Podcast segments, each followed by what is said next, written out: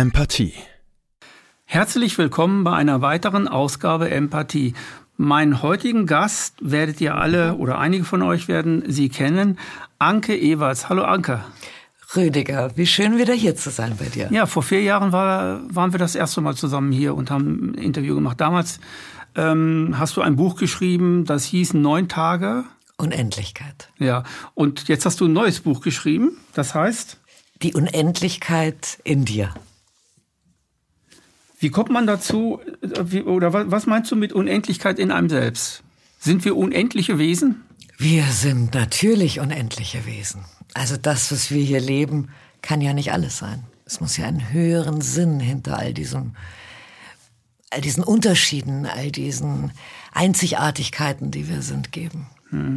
Für die Neueinsteiger, die jetzt nichts mit Anke Ewerts anfangen können, was ich nicht glaube, weil du bist sehr bekannt geworden.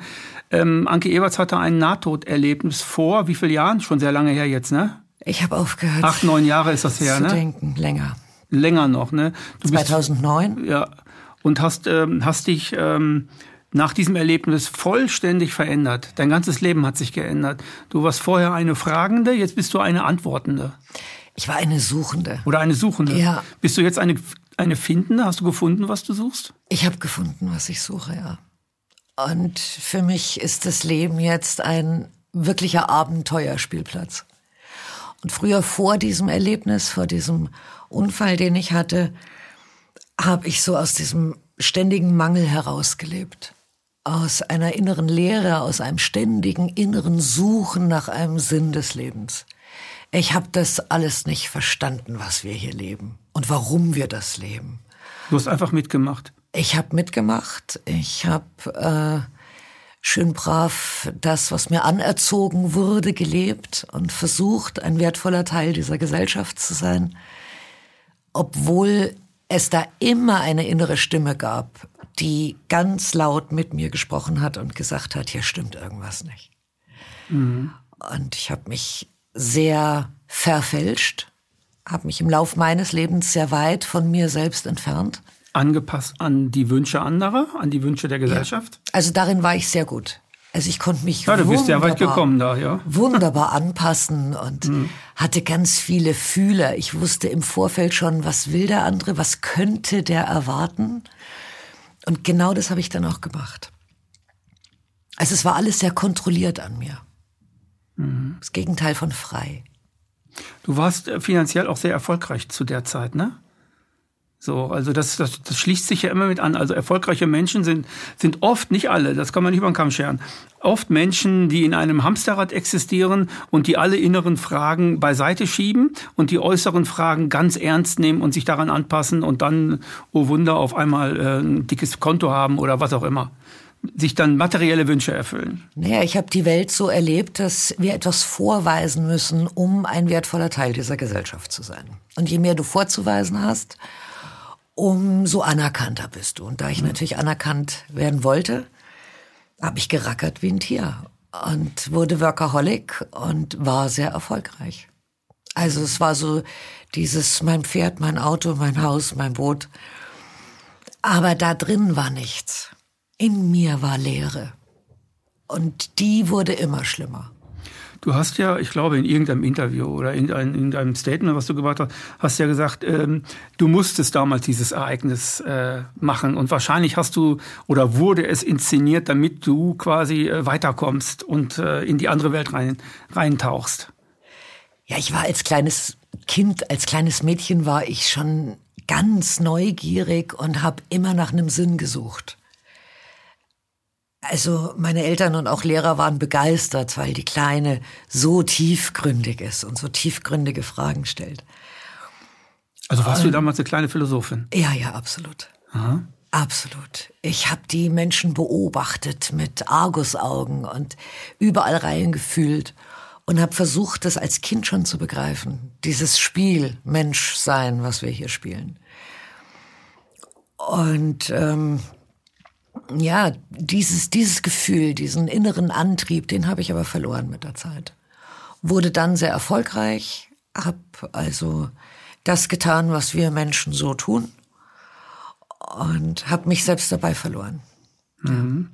Und dann habe ich einen Tritt in den Allerwertesten gekriegt, der sich gewaschen hat. Ich hatte nämlich einen Unfall, bin am eigenen Leib verbrannt. Also ich habe äh, Feuer, mein Körper hat Feuer gefangen vor dem Kamin. Und ich habe dadurch meinen Körper verlassen. Er lag neun Tage im Koma und in dieser Zeit war ich in den seelischen Welten. Mhm.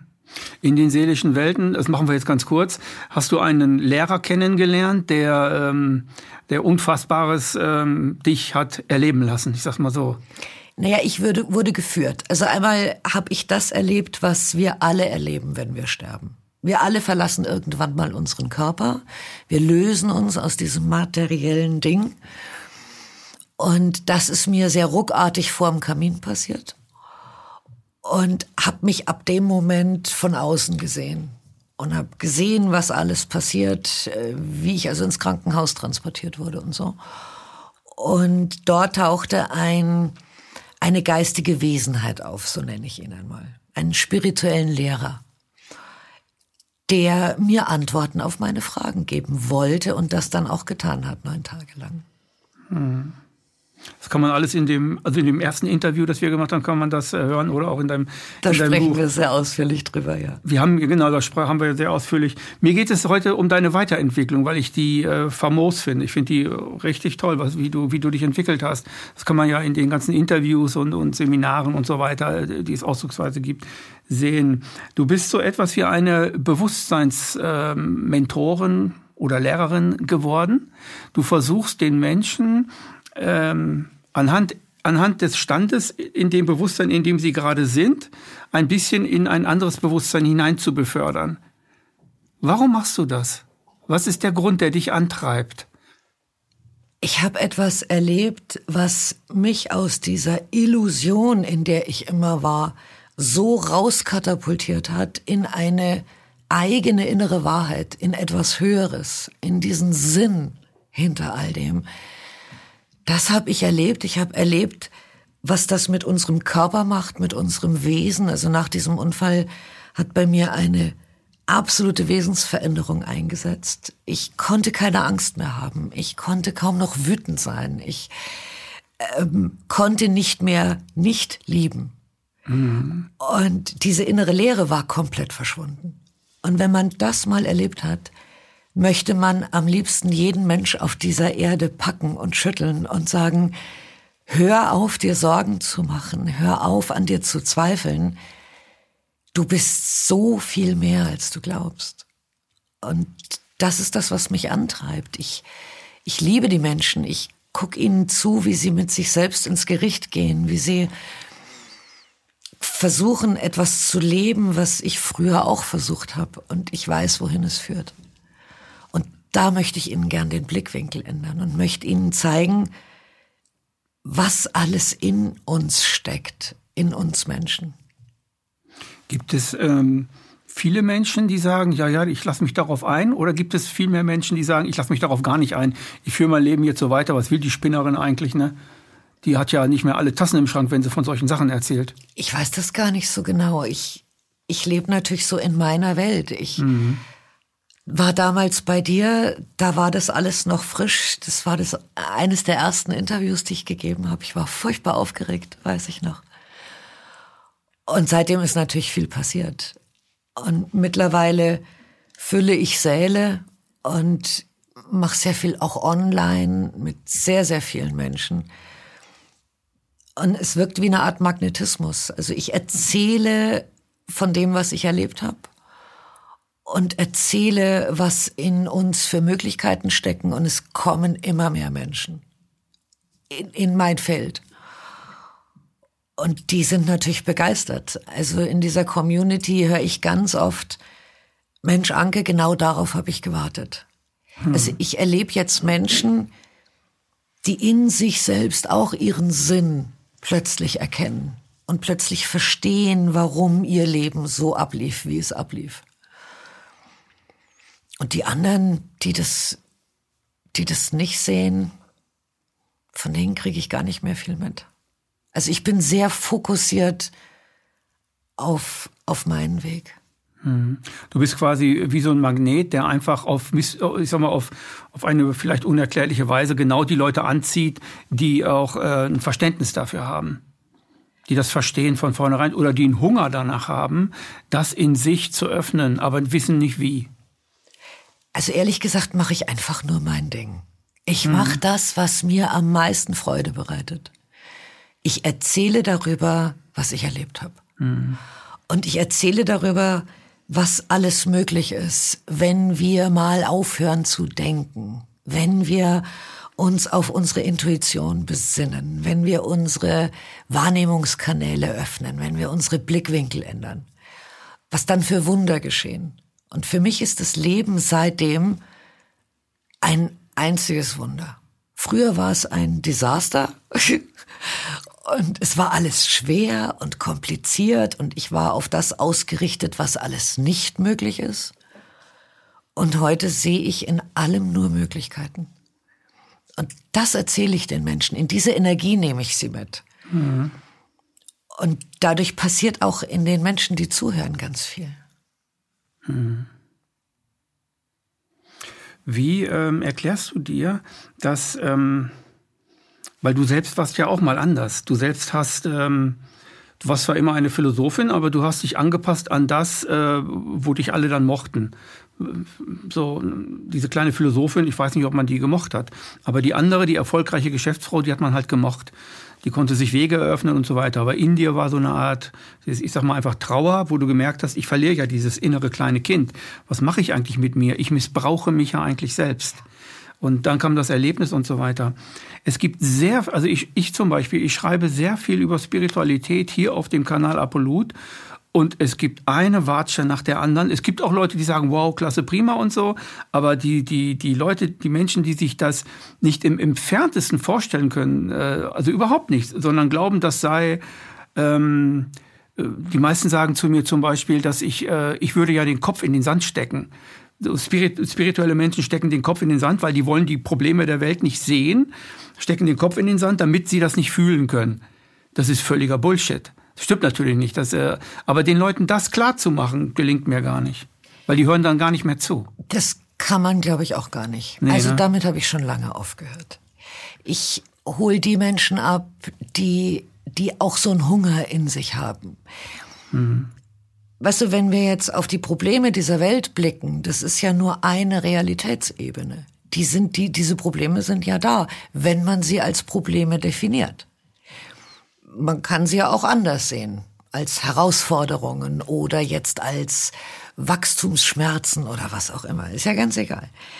Nur es gibt ja mehrere Realitäten. Es gibt ja mehrere Arten, das Leben zu leben. Und ich zum Beispiel, ich stecke in keinster Weise den Kopf in den Sand, sondern ich nehme ganz viele Realitätsebenen gleichzeitig wahr. Eben sehr hohe, sehr übergeordnete, die den Sinn von all dem, was hier geschieht, erklären, für mich erklären. Aber ich sehe auch, was hier auf unserer Weltenbühne passiert. Mhm. Und es ist für mich jetzt aus heutiger Sicht ein einziges Schauspiel. Es ist ein Spiel, wo wir ähm, wie kleine Schauspieler permanent die Wahl haben, wie gehe ich damit um? Wie reagiere ich auf das, was ich da gerade erlebe? Rege ich mich auf? Stresst mich das? Ähm, will ich einen Fluchtreflex ergreifen und abhauen? Kämpfe ich dagegen? Ergebe ich mich? Lache ich drüber? Nehme ich es ernst? Nehme ich es nicht ernst? Also wir alle haben so viele Möglichkeiten, wie wir damit umgehen. Mhm. Jetzt kommen äh, viele Menschen, die sagen, Mensch, was da gerade in der Ukraine passiert, also ich will nicht über Politik reden groß, ne? Ähm, was da in der Ukraine passiert ähm, oder was da passiert oder was bei Corona passiert ist und so so viele Tote, so viele ähm, Geschädigte und so weiter. Jetzt kann man den Fokus auf, auf, auf dieses Jahr richten. Man kann ihn richten darauf und man kann auch auf den Krieg richten. Ne? Wenn man aber in den übergeordneten, wenn man sich in die übergeordnete Welten be, befindet, merkt man, dass selbst das ein Lernprozess ist. Und zwar ein Lernprozess, sage ich mal, der, das Wort Spezies ist ein bisschen blöd, für uns Menschen. Um, weiter, um uns weiter zu entwickeln, brauchen wir manchmal den Schmerz. Naja, das, was jetzt im Moment so in unseren Fokus gerät, das gab's ja schon immer und gibt's immer überall auf der Welt. Es war halt einfach nur weit weg. So, jetzt plötzlich ist es nah, plötzlich redet jeder drüber. Also ist es in unserer Aufmerksamkeit. Und wir Menschen neigen dazu, mit Scheuklappen durchs Leben zu laufen. Also wir, man legt uns irgendwas unter unser Brennglas und das ist in unserem Blickfeld und da regen wir uns jetzt drüber auf oder wir blenden alles andere aus. Und es ist im Moment Klimawandel, das ist äh, der Krieg, was auch immer. Wir haben ja sehr viele schöne Dinge, die dauernd ja. unter unser Brennglas gelegt werden. Nur all das war schon immer da und es gibt unendlich viel mehr Möglichkeiten, die wir einfach gerade nicht im Fokus haben. Und ich brauche nur meinen Blick ein bisschen verändern oder meine Scheuklappen aufmachen und schon bekomme ich eine andere Sicht auf die Welt. Und aus einer höheren Sicht betrachtet, spiegelt uns gerade das in der Ukraine unseren, unsere eigenen inneren Konflikte. Also für mich ist die Welt ein absolutes Spiegelbild meiner selbst oder unserer selbst. Und ob das jetzt, also man kann jedes Thema nehmen, was uns mhm. gerade präsentiert wird. Und gerade durch diesen Krieg können wir uns damit beschäftigen, wo bekriege ich mich noch selbst. Also ich zum Beispiel, ich war mein schlimmster Feind. Ich war ich habe ständig hinterhältige Angriffskriege geführt, von welcher Seite auch immer, mit mir selbst. Ich, ich habe mich verletzt, weil ich gegen mein Naturell gearbeitet habe oder gewirkt habe. Und wenn wir dann in uns Frieden finden, dann blendet sich auch dieses Thema im Außen aus. Wir gehen, können ganz anders damit umgehen. Wir kommen in einen Frieden. Ich glaube, dass der Mensch äh, von Natur aus genau das ist, was du gerade beschreibst. Ich glaube, dass wir in einer Welt leben, in der bestimmte Anpassungsprozesse ähm, ähm, jeden zwingen, ein anderer Mensch zu werden als das, was er im Inneren von Geburt an äh, sein sollte oder wie er auf die Welt gekommen ist, mit welchen Angeboten auch immer. Und das schleift sich mit der Zeit raus. Und ähm, bei vielen bleibt es eine Sehnsucht, unaussprechlich, je älter man wird. Und bei einigen gibt es ein Wumm, ein Erlebnis und dann öffnet sich das alles wieder, die komplette Natur. Äh, und dann leben viel, einige Menschen leben das dann und können das auch leben, unabhängig davon, weil sie stark genug sind und äh, ich glaube auch voller Liebe sind.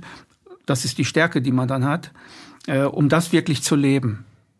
Und äh, das ist halt schwierig für viele Menschen naja, das zu öffnen. Mir geht es um das Öffnen dieses Kanals, der in uns allen ist. Des Blickwinkels. Weißt ja. du, als Kind kommen wir auf diese Welt, wir kennen keine Angst, wir haben keine Meinung, wir sind einfach nur neugierig. Und alles, was wir so heute als Erwachsene erleben, das wurde uns anerzogen oder vorgelebt. Andere machen das so, also machen wir es nach. Und wenn wir jetzt in Urvölker gucken oder wenn wir zu Menschen gucken, die in irgendwelchen abgelegenen Gegenden leben, die keinen Fernseher haben, die leben ein vollkommen anderes Leben. Die sind glücklich, die sind bei sich, die ernähren sich anders, die gehen mit dem Leben ganz anders um. Und ähm, ich glaube, es hat einzig und allein mit unserem Blickwinkel zu tun. Und bei mir wurde der einfach, er wurde wie auf katapultiert durch dieses Erlebnis. Ich habe meinen Körper verlassen, war der Meinung, ich bin tot. Ich war der Meinung, mein Leben ist beendet. Und ich habe erlebt, es geht weiter. Und zwar auf eine ganz fantastische, sehr lebensähnliche Art und Weise. Und ich habe erlebt, wie machtvoll unsere Gedanken sind, wie machtvoll unsere Aufmerksamkeit ist. Und was das, was wir so lapidar immer Seele nennen, dieses nicht greifbare, was das wirklich bedeutet. Und wir alle sind, oder die meisten Menschen sind sehr beseelte Wesen, sehr fühlig, sehr spürig, oft viel zu feinfühlig für diese grobe Welt. Und diese Menschen kommen halt zu mir. Die finden in dem, was ich ihnen erzähle oder was ich auch in meinem ersten oder auch jetzt zweiten Buch schreibe, finden sie Antworten für sich selbst und ändern ihren Blickwinkel auf ihr eigenes Leben. Hm. Ich glaube, ich weiß nicht, ob ich das beim, beim ersten Interview auch gesagt habe, ich glaube, dass das die Lösung ist für alle Probleme diesen Blickwinkel äh, auf das rein menschliche zu, zu sehen. Ich glaube, dass das viele könnt, könnten, wenn sie ihren Blickwinkel äh, freiwillig ändern würden. Aber diese Bollwerke des eigenen Ändernwollens sind bei manchen so hart, so verhärtet, so verhärmt auch, so voller Traumen und so weiter, dass sie es gar nicht ähm, einfach so können. Sie brauchen vielleicht ein Erlebnis. Ein ich weiß gar nicht, ob man dieses Erlebnis braucht. Also ich habe, ich erlebe im Moment ganz, ganz viele Menschen, die das nicht brauchen die gehen einfach sehr klar ihren Weg. Mhm. Ähm, sie hinterfragen sich ständig. Sie hinterfragen ihre Ängste, sie hinterfragen ihre Lebensvorstellungen, sie hinterfragen ihre Glaubensmuster und fragen eigentlich ständig, was würde die Liebe jetzt tun? Und für mich sind die tollsten Beispiele Eltern, die dazu fähig sind, dem Mörder ihrer Kinder zu verzeihen. Das ist für mich auf diesem ganzen Weg die Königsklasse. Wenn wir in eine Liebe kommen oder in ein höheres Verständnis dessen, was alles passiert, dass wir sogar in der Lage sind, Mördern unserer Kinder oder wenn irgendetwas Dramatisches passiert, verzeihen zu können. Und das geschieht sehr oft. Viele Menschen kommen in diesen Zustand, weil sie sehr gottgläubig sind, weil sie ähm, in, eine, in eine Liebe kommen, die fähig ist zu verzeihen, sich selbst, aber auch anderen Menschen. Aber wie kann man diese Liebe beschreiben? Also ich höre, ich, äh, man hört das sehr häufig. Ich, ich rede ähnlich so mit, vielen Leuten. Ähm, aber ähm, es ist sehr schwer, den Leuten klarzumachen, eine Liebe zu entwickeln, die darüber hinausgewachsen ist, Hass und äh, Mordlust gegenüber den Mörder meines Sohnes oder meiner Tochter oder meiner Frau zu entwickeln. Die meisten Menschen ähm, wollen den erstmal töten. So. Wie kommt man aber in eine solche Liebe hinein? Was, was für ein Bewusstsein ist das? Ich kann mir das Bewusstsein nur als ein solches vorstellen, das um alles Menschliche weiß. Nicht nur die Schwächen und die Stärken, sondern auch das Weiterleben als Existenz außerhalb des, des Materiellen. Also es gibt eine Weiterbegegnung der Menschen, ähm, die mit anderem Leben oder mit mehreren Lebensformen oder Lebenseinheiten mit sich selbst äh, zu tun haben. Also wir leben nicht nur einmal, wir leben vielleicht fünfmal. Wir haben, ich habe vielleicht schon 500 Kinder, du vielleicht auch. Ich habe vielleicht 35 Ehefrauen oder, oder, oder Freundinnen, was auch immer. Das, das reicht alles nicht. Das reicht alles nicht, genau. Man muss das aus, also äh, wenn, dann, dann kann man das, glaube ich, nur, wenn man das aus so einem Bewusstsein heraus wirklich nicht mit dem Verstand, sondern emotional erfasst hat, gefühlsmäßig erfasst hat. Und dann ist man in dieser Liebe drin und dann ist das zwar traurig und, und man weint auch und so weiter, aber man will ihm vergeben, die, die Vergebung. Ja, da sind wir in Wirklichkeit bei Jesus, ne? Bei ja, der Jesus, genau. beim jesus man, man geht in etwas Höheres. Also für mich war es nie vorstellbar, dass wir Menschen hier 100 Jahre leben Du als Rüdiger, ich als Anke, wir hier in Europa, andere Menschen in Afrika. Ähm, 100 Jahre ist für, es ist nichts. Mhm. 100 Jahre ist wie ein Sandkorn. Ja. Das ist in der Zeit gesehen nichts. Und das soll alles gewesen sein? Dafür das alles? Dafür unser mhm. Körper, der ein solches Wunderwerk ist? Der, der ist so grandios, dass die Wissenschaft wahrscheinlich noch tausend Jahre braucht, um ihn wirklich zu erforschen. Ähm, das kann, das kann nicht alles sein. Und als ich es, als ich unser Menschsein aus dieser höheren Perspektive gesehen habe, als ich in dieses übergeordnete Bewusstsein eingetaucht bin und gesehen habe, dass wir immer, immer wieder inkarnieren in den verschiedensten Formen und Facetten, mal als Mann, mal als Frau, mal hier in Europa, mal in Afrika, mal arm, mal, mal reich, mal was weiß ich. Also kunterbunt, um all diese verschiedenen Ausdrucksformen des Lebens erfahren zu können. Da verstand ich, warum 100 Jahre? Mhm. Also warum so eine kurze Lebensspanne? Denn in 100 Jahren können wir sehr viel erfassen und erleben.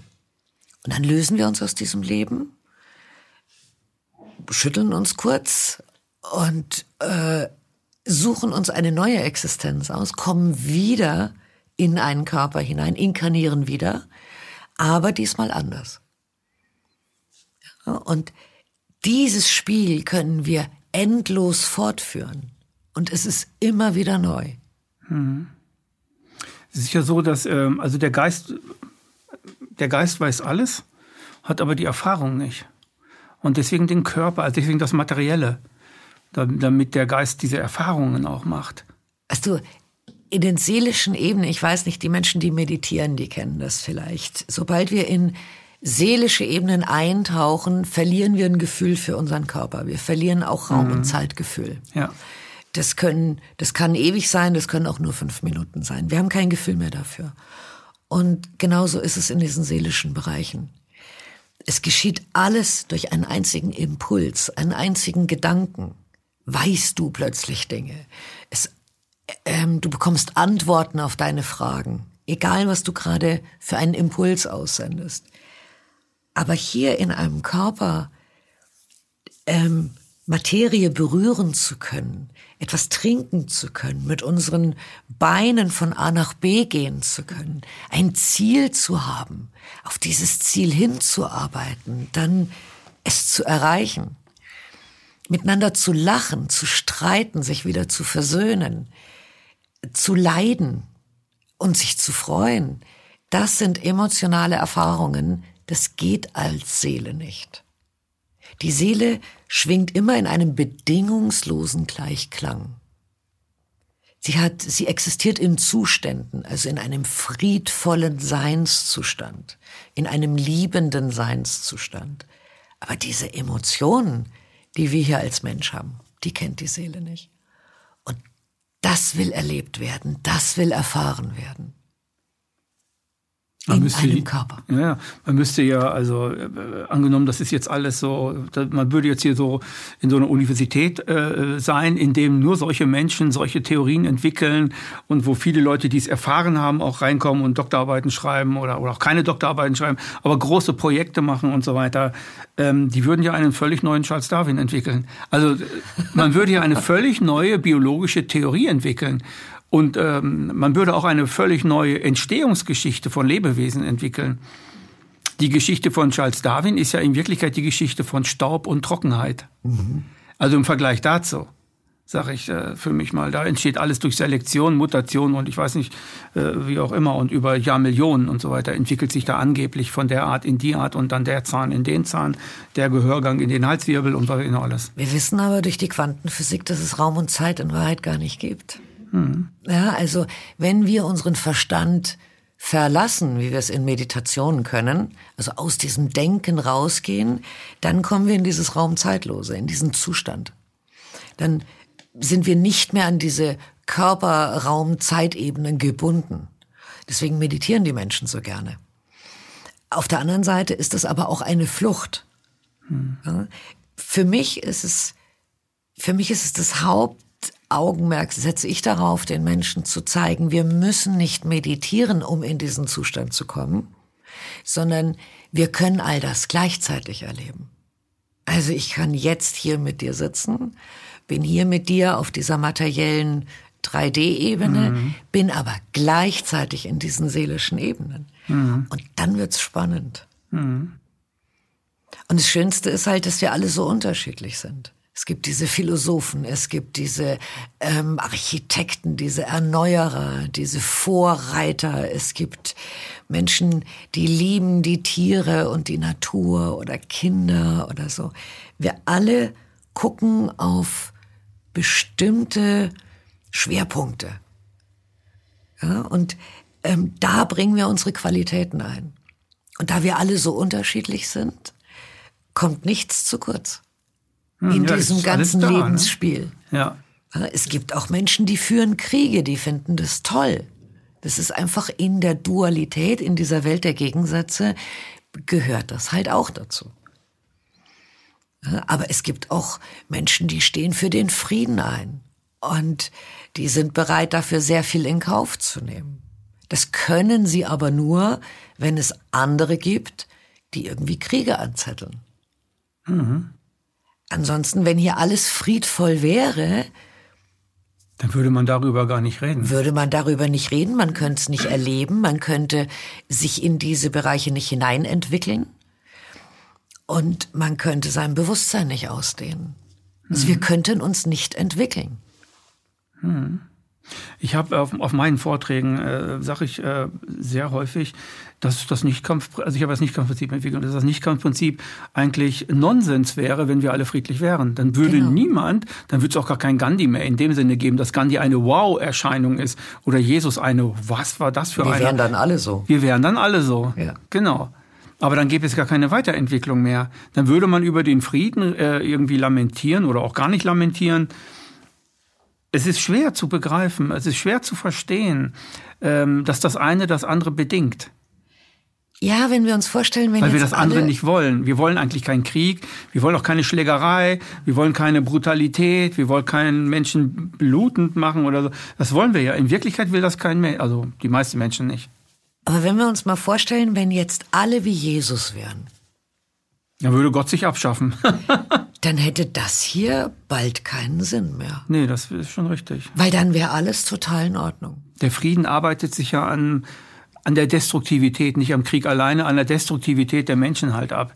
Äh, und wenn es diese Destruktivität nicht gäbe, also die Zerstörung des Lebendigen, ähm, dann ähm, wäre es schwierig, äh, weiterzumachen mit Friedenstheorien. Wir sind hier auf dieser Erde, in dieser Dualität, in unseren Körpern, in ein Bewusstseinsfeld eingetreten, das für die Seele mega spannend ist. Also das, sie kann hier Erfahrungen machen, die in den seelischen Ebenen nicht möglich sind. Gerade durch diese ganzen Unterschiede und durch dieses enorme Entwicklungspotenzial. Leid gibt es in den seelischen Ebenen nicht. Angst auch nicht. Es gibt auch keinen Mord, es gibt keine Wut. Es gibt dort Was ist die Hauptschwingung der Seele? Ist das ähm, Gleichklang? Gleichklang, ne? Ich wollte gleich, gerade Gleichmut sagen. Gleichklang. Einklang, das ist, ja. ja, Gleichklang, Einklang und so. Sowas ist das, ne? Es ist aus menschlicher Sicht langweilig. Also, ich muss immer lachen. Ich frage ganz oft die Menschen, wer möchte das erleben, was ich erlebt habe. Und dann gehen ganz viele Arme hoch. Mhm. Und ich muss immer lachen. Denn das war unfassbar interessant, aber viel interessanter ist es hier, Mensch zu sein. Du bist eine der wenigen Nahtoderfahrenen. Das bringe ich jetzt mal ein, der das sagt. Die meisten Nahtoderfahrenen oder viele, die Bücher schreiben, Nahtod und so weiter, die wollen alle wieder in dieses Gefühl rein. Nein. Und alle wollen sie, sie streben eigentlich dann, äh, ja, so ein bisschen nekrophil zu werden, also in den Tod hinein, sich hinein, selbst hineinzudichten.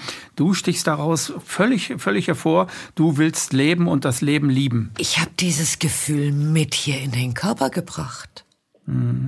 Also es ist ja ein Unterschied, wenn man eine Nahtoderfahrung hat und man taucht dort ein, guckt sich das mal an und fühlt es und erlebt es und geht wieder raus. Dann hat man natürlich einen unglaublichen Verlust, weil wenn du das mal erlebt hast, dann willst du da immer wieder hin. Mhm. Was bei mir anders war, ist, ich bin dort eingetaucht und mir wurde die Frage gestellt, ob ich bereit bin, in diesen ja schwer verbrannten Körper zurückzugehen. Und du wolltest ja erst nicht, ne? Und dann habe ich gesagt, nein, in das Ding gehe ich nicht mehr rein. Mhm. Der sah ja auch furchtbar aus. Also mein Aufgedunsen, ne? ganzes ne? Gesicht, ich hatte keine Gesichtshaut mehr, es war alles verbrannt, zweiten und dritten Grades. Und dann habe ich frecherweise zwei Bedingungen gestellt. Und habe gesagt, ich gehe da schon wieder rein, aber unter zwei Bedingungen. Erstens, ich will das, was ich jetzt hier erlebt habe, nie wieder verlieren. Und ich möchte, dass mein Körper heilt. Also ich habe keine Lust, mhm. wie ein Monster durchs Leben zu laufen, denn ich fühlte mich vorher schon schrecklich und habe gesagt, also das will ich nicht. Und dann wurde mir versprochen, dass beides äh, absolut äh, möglich ist. Und meine Haut heilte sehr, sehr schnell und ich habe auch dieses diesen Zustand, in dem ich da war, den habe ich mitgebracht. Also der ist jetzt immer in mir. Ärzte haben sich ja auch gefragt, wie das sein kann, dass deine Haut so wunderbar geheilt ist. Die, also du warst quasi so eine, wie nennt man das, so ein, so ein Exempel, so ein, so ein, das haben die Ärzte auf jeden Fall so gut wie noch nie gesehen. Dass jemand aus dieser Verbrennung heraus wieder so wunderbar aussehen kann. Sehr selten. Also ich sollte sofort in München-Bogenhausen zum in dieses Fotostudio gehen, dass Ab ins Lehrbuch, ne? Bilder machen mhm. und es anderen Brandopfern zeigen. Vor allem, weil ich halt nie eine Nach-OP hatte oder nicht in Reha war. Ich habe mich ja selbst aus dem Krankenhaus ja. entlassen und habe nichts gemacht, außer mich zu lieben und das Leben zu lieben und diesen Körper zu lieben. Also ich glaube, bei mir ist das Phänomen, ich war vorher nicht Liebe und danach war ich so voll davon, dass ich es nur noch versprühen konnte und wollte und weitergeben wollte. Mhm. Deswegen liebe ich das Leben. Also diese seelischen Welten sind wirklich langweilig im Vergleich zu dem, was wir hier zur Verfügung haben. Wir haben doch dauernd in jedem Moment die Wahl, wie möchte ich mit den Dingen umgehen? Bin mhm. ich eben jetzt wütend? Reagiere ich auf ein Gespräch wie dieses mit so ein Quatsch? Oder sage ich, Mensch, was wäre denn, wenn da irgendwas dran ist? Also ich habe doch die Möglichkeit, tiefer zu gehen, ja. wenn einen diese Tiefe interessiert. Wenn man allerdings lieber auf der Oberfläche des Lebens bleibt, es kann ja auch sehr spannend sein, ähm, dann hat man auch auf dieser Oberfläche viele Möglichkeiten, wie man seinen Alltag gestaltet. Und das, also ich finde das toll. Ich finde das auch toll. Bringt mich jetzt zu der Frage, es gibt ja sehr viele Menschen, die wollen oberflächlich bleiben. Äh, und es gibt sehr viele Menschen, die können gar nicht oberflächlich bleiben, die müssen immer in die Tiefe gehen, wenn es sie interessiert. Äh, was, was, was ist menschlich eigentlich der Unterschied zwischen, zwischen diesen beiden Menschen? Warum gehen die einen gerne in die Tiefe und finden dort ihre Wahrheiten oder ihre Perspektiven und die anderen äh, bleiben bei der Oberfläche und sagen, nee, das kann nicht sein oder nee, das kann nicht sein. Es gibt ja unwahrscheinlich viele Themen, nicht nur Nahtoderfahrungen. Äh, es gibt sehr, sehr viele Themen, wo ich sagen kann, nee, das kann nicht sein, nee, das kann nicht sein, nee, das kann nicht sein. Also ich würde da ja schon mal aus diesem Entweder-Oder-Ding rausgehen und so in so ein sowohl als auch. Wir haben ja vorhin gesprochen, dass wir sehr viele Existenzen, sehr viele Leben haben. Und ich bin mir sicher, dass ich sehr viele Leben gelebt habe, in denen ich sehr oberflächlich war und in denen es einfach nur darum ging, habe ich was zum Essen auf dem Tisch und funktioniert das alles, was ich mir so vorstelle. Und jetzt bin ich aber so eine Forscherseele und so eine Entdeckerseele. Ich bin also als, als in, aus meinem Wesen, von meinem Wesen her schon sehr ähm, wissbegierig und neugierig und liebe deswegen die Tiefe. Und habe jetzt ein Leben, wo es wirklich darum geht, zu erkennen, warum bin ich hier. Ich weiß um diese Zeit des globalen Wandels. Ich weiß um die Herausforderungen, die damit verbunden sind. Und ich weiß, dass ich mir als Seele vorgenommen habe, in dieser Zeit des Wandels will ich unbedingt hier sein. Und ich will mhm. unbedingt meinen Beitrag dazu leisten. Auf meine Weise. Um die Erfahrung zu machen. Um die Erfahrung zu machen. Es geht in Wirklichkeit gar nicht um die anderen. Nein. Das kann ich vielleicht vorschieben und ich kann es auch glauben. Aber in Wirklichkeit geht es um mich selbst, weil ich dabei ja wachse. Also die Seele will wachsen. Und ich zum Beispiel, ich musste lernen, äh, vor vier Jahren wusste ich noch nicht wirklich Worte für dieses Wortlose zu finden. Ich musste erst lernen, mich auf diese hohen Schwingungen einzulassen. Nachdem wir unser Gespräch hatten, passierte unfassbar viel. In einer enormen Geschwindigkeit mhm. kamen Menschen auf mich zu, Situationen auf mich zu, wo ich mich immer wieder neuen Herausforderungen stellen musste, vor denen ich richtig Angst hatte, weil ich stand noch nie auf großen Bühnen. Und ich war damals in einer Situation, ich wusste gar nicht, wie kann ich über solche Themen mit den Menschen sprechen? Also diese Angst war da, aber ich habe innerlich immer gesagt, ja, mache ich. Also ich bin so ein Angstjunkie. Und ähm, immer wenn ich merke, ich habe vor irgendwas Angst, dann mache ich es erst recht. Mhm. Und das hat eine enorme Weiterentwicklung bei mir bewirkt in diesen vier Jahren. Und mittlerweile ist es so, dass ich ähm, mich 0,0 auf irgendetwas mhm. vorbereite. Da kann kommen, was will. Ich habe das Vertrauen entwickelt, dass ich mich auf jede neue Situation bedingungslos einlassen kann und staunend beobachten kann, wie dadurch Qualitäten in mir selbst äh, wach werden, erlebbar, fühlbar werden, die ich vorher in mir noch nicht gespürt habe. Und sie manifestieren sich auch in einem selbst. Ja. Sie bleiben dann da drin. Äh, ich habe, ähm, als ich dieses Nichtkampfprinzip geschrieben habe, mir viel, jetzt ist das schon länger her, ne, haben mir in den ersten zwei Jahren eine Menge Leute irgendwas vorausgesagt, wo ich sagte, ihr spinnt ja. Und das ist eingetreten. Und ich habe so viele, so wie du auch in deinem Bereich, so viele Gespräche und äh, Vorträge, Seminare gemacht, wo ich dann letztlich alle Fragen um die Ohren geknallt bekam, äh, bei denen ich mir unsicher war, die, die, dessen Antworten ich in dem Moment gar nicht kannte, die aber, ähm, als die dann da waren, sofort wusste weil man das ist, weil es sich in, in einem selbst ausbreitet und äh, ja nicht Besitz über einen nimmt, aber es breitet sich aus, es eröffnet sich, es ist, man ist das. Du agierst nicht mehr aus dem Kopf heraus. Aus dem Fragenden, ne? Sondern du bist ja. offen. Genau. So wie jetzt auch in unserem Gespräch. Du hast keinen Zettel in der Hand, in dem du dir im Vorfeld Fragen überlegt hast, sondern du lässt dich auf ein Feld ein. Mhm. Und das ist das, was ich vorhin Seele meinte. Das ist dieses Übergeordnete. Das ist ein Feld, in dem ergeben sich die Antworten dann oder die Antworten kommen automatisch. Und du hm. lernst sie auszusprechen und hast wahrscheinlich ganz oft dann das Gefühl, oh, das ist aber spannend, was ich da gerade gesagt habe. Ja, genau. Ne? also man hat dann ja. so einen Beobachter dabei, mhm. der sich selbst dabei beobachtet. Das ist aber interessant. Mhm. Das kann der Kopf gar nicht. Würden wir uns hier auf mentaler Verstandesebene unterhalten, würde das Gespräch ganz anders aussehen. Das würde ja gar nicht funktionieren. Nein. Es würde mit dir nicht funktionieren. Ja. Das würde, dann wäre ich wahrscheinlich äh, oberflächlich. Ich müsste oberflächlich sein. Ja, und es wäre mir sehr langweilig. Ja, glaube ich auch. Was ist für dich Bewusstsein? Oder wie würdest du Bewusstsein beschreiben? Das ist ein schwieriges Feld, ne? Also ich, weil es ja so groß ist. Ähm, Bewusstsein ist alles, was wir sind. Mhm. Ähm, ich ich würde es eher umdrehen. Was ist für dich nicht Bewusstsein? Also habe ich mich oft gefragt, was ist nicht Bewusstsein?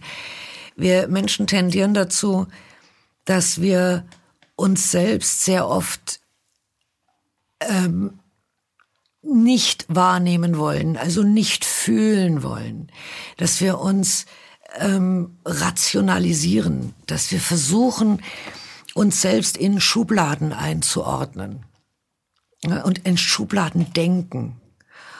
Und das ist für mich eine Unbewusstheit. Wenn ich jetzt stark bewerte, wenn ich jetzt dir irgendwelche Vorwürfe um die Ohren haue, weil man das so macht oder weil ich das mal gehört habe. Sehr oberflächlich. Das ist für mich ein Nichtbewusstsein. Sobald ich aber mich öffne und bereit bin, die Natur wahrzunehmen oder mich auf andere Menschen einlasse, in dem Moment bin ich schon in meinem eigenen Bewusstseinsfeld. Dann ist, dann kann man, also so wie ich das jetzt verstanden habe, könnte man sagen, Bewusstsein ist Lebendigkeit. Bewusstsein ist Lebendigkeit. Ja. Sowas, ne? Aber jedes, jedes Wasser besitzt ja ein eigenes Bewusstsein. Das mhm. Holz besitzt ein eigenes Bewusstsein. Ja. Selbst diese Stühle, auf denen wir sitzen, tragen die Energie einer Idee in sich. Irgendjemand hatte mal die Idee, diesen Stuhl so zu entwerfen. Und diese Idee entstammt einem Bewusstsein. Und wurde dann, dann wurde dieser Stuhl manifestiert. Jemand hat sich Gedanken gemacht über die Farben. All das ist Schwingung. Und in diese Schwingungen kann man eintauchen. Mhm. Also wir Menschen sind zu so viel mehr in der Lage, wenn wir aufhören würden, so begrenzt zu denken. Wenn wir anfangen würden, in Wundern zu denken, in Möglichkeiten zu denken, in Schwingungen zu denken, dann entgrenzen wir uns sofort. Wittgenstein hat ja mal gesagt, ähm, man kann nicht weiter denken, als man sprechen kann. Die Sprache ist das Denken. Jetzt vereinfache ich das. Wir müssten ja dafür ganz andere Worte finden. Also unsere Sprache ist ja in Wirklichkeit eine sehr funktionale Sprache, eine sehr materielle Sprache, die ja Schwingungen, ja Schwingungen gibt's in der Physik. Wenn ich das Feld anmache, dann siehst du da die Schwingungen. Im Oszillographen kannst du sie sehen. Und das ist für uns so Schwingungen. Wenn wir aber die Lebendigkeit, also wenn wir Schwingungen lebendig machen, müssten wir das auch in Sprache lebendig machen. Und ich glaube, das ist, ähm, das ist das allererste, was geschehen müsste. Wir bräuchten eine Sprache, die unser Denken da, da, ähm, darin widerspiegelt. Und dann wäre das Empfinden auch viel einfacher. Dann würden wir sagen, na klar, Anke, das ist ja so. Wir Anstelle zu sagen, wir machen jetzt ein Seminar, 500 Zuschauer und die hören jetzt Anke zu. Wir und dann sagen die hinterher ihre Fragen und Anke sagt dann so und so darauf, weil sie ein Denken haben, das nicht in die wirkliche Ebene dessen eindringt, was du empfindest und was du gerade zum Ausdruck bringen möchtest. Das ist, das ist so die Wand, die dazwischen ist. Wir haben diese Sprache. Das ist eine nonverbale Sprache. Das ist eine emotionale Sprache. Also es gibt ja Kommunikationsunterschiede. Wenn wir uns rein rational unter, unterhalten, dann ist es so ein Ping-Pong-Spiel. Dann kommt Frage, Antwort, Angriff, Verteidigung und dann bewegen wir uns nur auf einer ganz bestimmten Ebene. Öffnen wir uns aber einem etwas höherem, dann beginnt eine Schwingung zwischen zwei Menschen, die miteinander sprechen, äh, zu fließen. Und über dieses, über dieses Schwingungsfeld wird wesentlich mehr transportiert, als es die Worte können. Ich war zum Beispiel früher ein Wortjongleur. Ich habe Fremdworte geliebt. Und ich konnte, äh, ich konnte Menschen mit meinen verschachtelten Sätzen wirklich Schachmatt setzen. Also da war ich echt gut. Und habe darin auch meine Stärke gesehen. Ich habe mich als absolut mentalen Menschen gesehen, war messerscharf mit meinen Worten. Und heute bin ich das Gegenteil. Also ich versuche sehr komplexe Dinge mit sehr einfachen Worten zu beschreiben lenke damit eigentlich den Verstand ab oder beschäftige ihn ein bisschen. Ich nehme ihn so ein bisschen mit auf die Reise der Möglichkeiten, um in Wahrheit etwas ganz anderes zu transportieren, hm. nämlich eine emotionale Schwingung. Und die berührt. Und ich bekomme von den Menschen sehr oft gesagt, Anke, wenn ich dir zuhöre oder wenn wir im Gespräch waren, das berührt mich nachhaltig. Also das, das, das nehme ich noch Stunden später mit. Das macht irgendwas mit mir. Das kann ich nicht erklären, aber da passiert was. Und das ist diese nonverbale Kommunikation, die wir mit Kindern haben, die wir mit Tieren haben, die wir mit der Natur haben. Da sind wir das gewohnt. Mhm. Und das darf jetzt bei uns Menschen auch wieder mit einziehen. Also Worte, neue Worte brauchen wir dafür äh, gar nicht. Wir brauchen quasi eine, ich sag mal, eine Benetzung der Sprache mit Emotionalität, ja. um das Herz zu öffnen beim Gegenüber oder bei uns Menschen. Eine, eine Herzenssprache. Nicht mehr nur rein rational, wo es um Fakten, Fakten, Fakten mhm. geht, sondern eine Sprache, die berührt.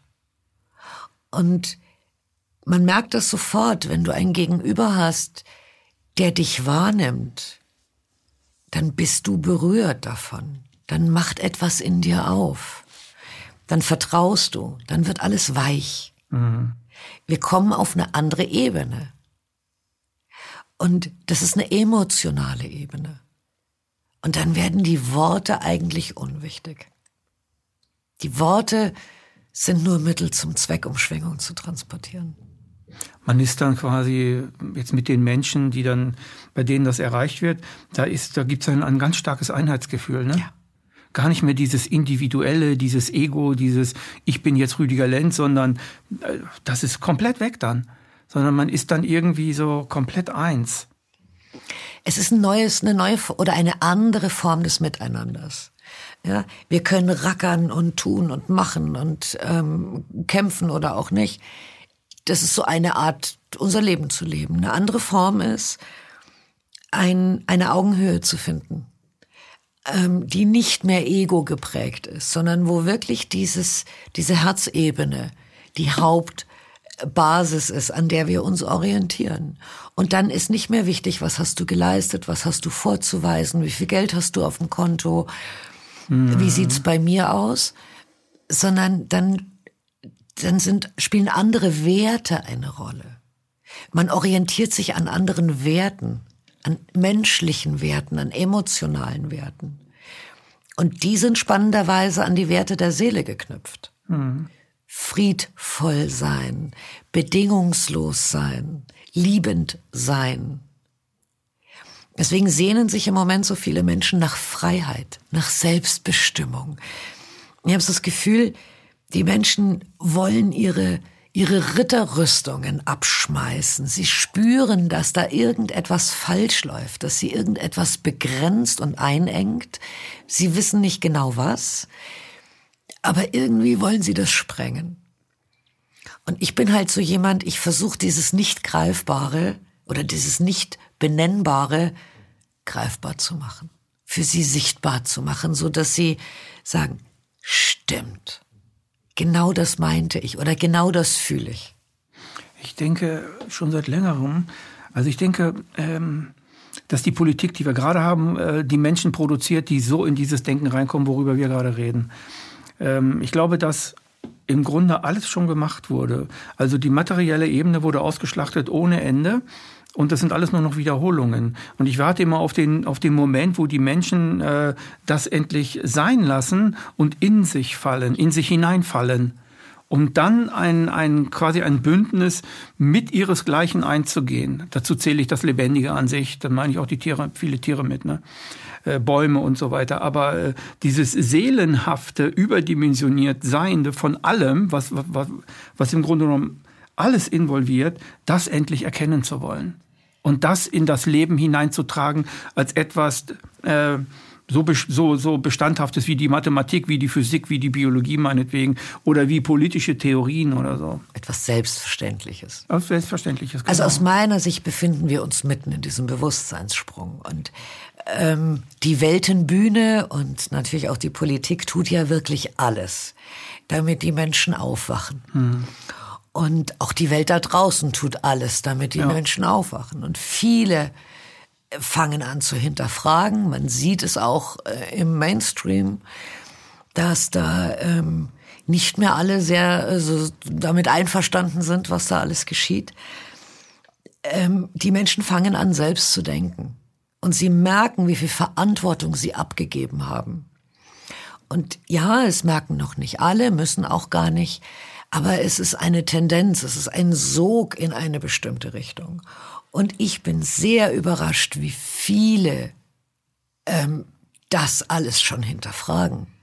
Also wie viele Menschen schon da sind, die mit Feuereifer an neuen Projekten, an neuen mhm. Strukturen, an einem neuen Miteinander weben, äh, sich vernetzen, sich verbünden das ist wie das Pilzgeflecht unter, äh, unter der Erde, das die Baumwurzeln miteinander verbindet. Das ist alles da draußen noch nicht sichtbar. Aber da geschehen wundervolle Gemeinschaften und Gemeinsamkeiten auf einer komplett neuen Ebene. Und das begeistert mich. Also da gucke ich drauf. Mhm. Das ist mein, da richte ich mein Hauptaugenmerk auf diese Vernetzung, auf dieses Neue, was da geboren werden will, weil so vielen Menschen bewusst wird, so wie es war und so wie wir auch gelebt haben, kann es nicht weitergehen. Gar nicht mal da draußen, sondern für mich persönlich. Ja. ja die Menschen müssen bei sich selbst ähm, nicht nur anfangen, sondern in Wirklichkeit, äh, glaube ich, zu sich selbst erstmal hinkommen. Sie müssen zu sich selbst gelangen und nicht die Dinge nach außen hin machen, was sie ja mit der Arbeit und alles Mögliche machen sie vom Außen her und so weiter und gehorchen und machen und tun und beten Autoritäten an und so weiter. In Wirklichkeit ist das eine Illusion, äh, aber ja, das ist ich frage so dich, mal was, ich ja. frag dich mal was anderes. ähm, wenn Jesus auf die Welt kommen würde, das ist mein Satz, das ist meine Behauptung, ich glaube, er käme heute als Frau auf die Welt, nicht als Mann.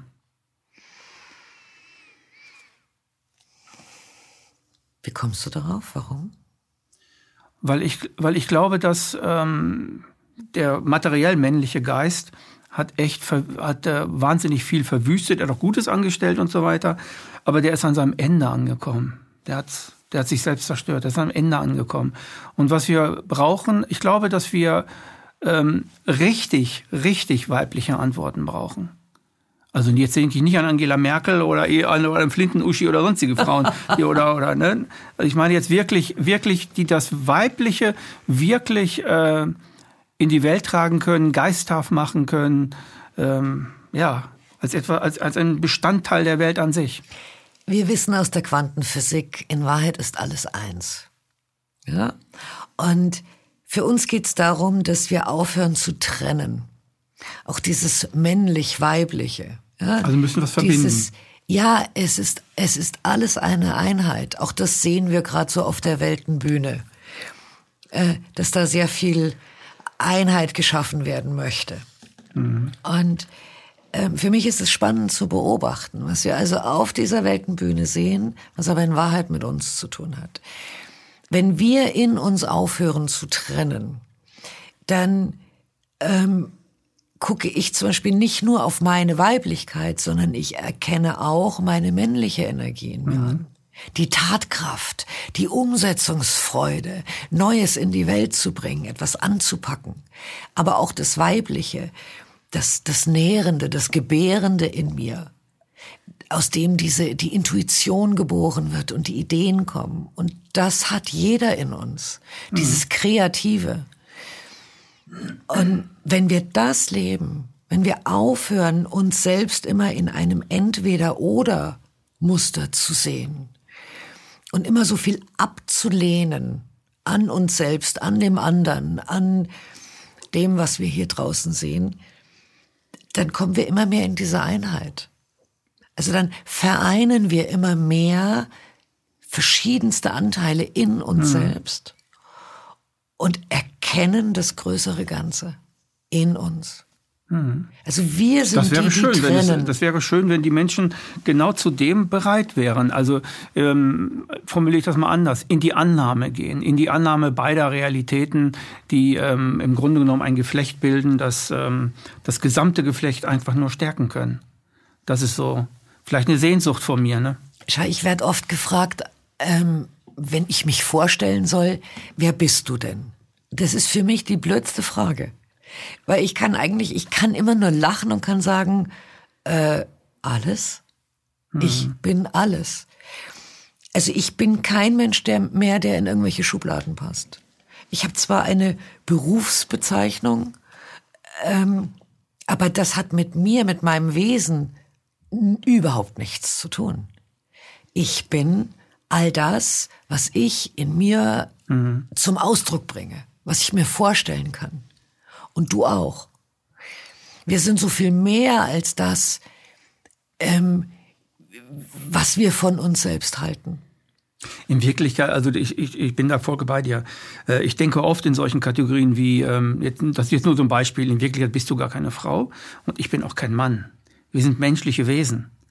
Ja, und wir, wir sind bewusste was, Wesen. Ja, was da der Unterschied ist, das ist eigentlich marginal. Spielt eigentlich gar nicht so richtig, richtig die Rolle, sondern spielt eine Rolle, was daraus wird. Das ist viel, viel, viel, viel besser, ne? Also ich, ich lebe natürlich auch in diesen Metaphern, aber ich lasse sie oft genug fallen. Also das ist so eine Art Meditation, Gedankenmeditation, die ich oft mache, und zu sagen, das ist jetzt keine Lampe oder das ist gar kein Baum. In Wirklichkeit stimmt das ja auch. Also das ist gar kein Baum, weil wir den Baum gar nicht in dem erfassen, was er ist. So kann ich auch nicht erfassen, was du in Wirklichkeit bist, weil ich keinen feinstofflichen Blick habe. Ein Empfinden schon, aber ich sehe das nicht. Weißt du, ich stand vor diesem Kamin und habe Feuer eingeatmet und wusste, ich krieg keine Luft mehr und ich wusste, ich sterb jetzt. Und habe mich einfach nur an etwas Höheres gewandt und habe gesagt, okay, dann mach. Weil äh, mir nichts anderes mehr übrig blieb. Also ich habe diesen Körper verlassen und habe gelernt und erfahren, es geht weiter. Und dieser Körper, ob das jetzt eine Frau ist oder ein Mann ist oder was immer wir hier gerade für eine Schauspielrolle übernehmen, mhm. der spielt überhaupt keine Rolle. Das ist einfach jetzt nur eine, die Rolle eines Schauspielers, der einen, einen bestimmten Schwerpunkt hat. Mehr ist es nicht. Was wir wirklich sind, ist viel, viel größer. Dazu brauchen wir diesen Körper gar nicht. Wir nutzen ihn jetzt im Moment nur für eine gewisse Zeitspanne. Und wenn man das einmal erlebt hat, dann fallen ganz viele Lebensfragen ab. Dann wird ganz vieles nicht mehr wichtig. Ob Mann, ob Frau, ob so, ob so. Auch Ängste werden nicht mehr wichtig. Eine Angst ist für mich ein unglaublich tolles Navi, hm wo unsere Qualitäten liegen. Mhm. Also wenn mir jemand sagt, ich habe so eine Angst vor dem und dem, dann strahle ich ihn an und sage, das ist ja genial. Freu dich drüber. Weil hinter deiner Angst liegen garantiert deine Qualitäten versteckt. Und dann zeige ich ihm Wege, wie er dorthin kommt. Also wir haben so viele Möglichkeiten.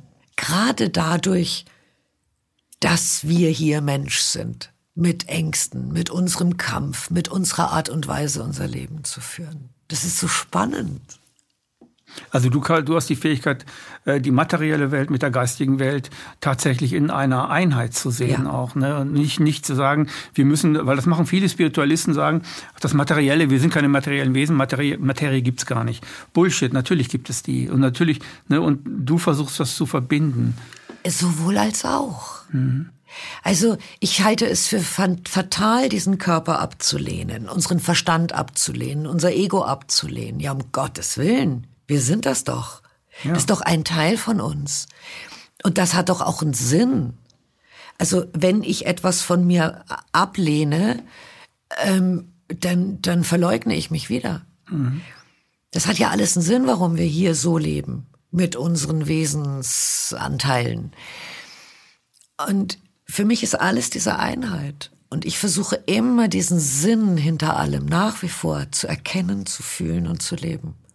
Und diese Verbindung herzustellen zwischen unserem ganz hohen schöpferischen Bewusstsein, das wir alle sind, das uns alle durch, durchfließt, durch, durchdrängt, und unserem menschlichen Ich und unserer mhm. Freude und Leidenschaft.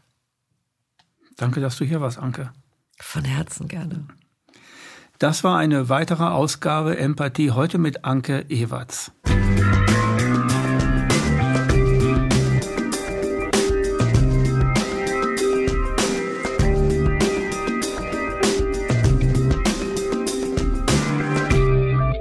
Danke, dass Sie Apolut eingeschaltet haben. Wir sind ein unabhängiges Presseportal. Uns geht es um Meinungsvielfalt, Toleranz und einen möglichst breiten Debattenraum, denn nur so funktioniert Demokratie. Unsere Arbeit ist technisch aufwendig und kostet Geld. Da Sie immer wieder hier sind, unterstützen Sie Apolut am effektivsten mit einem Dauerauftrag. Mehr Infos auf apolut.net/unterstützen. Apolut ist keine Einbahnstraße.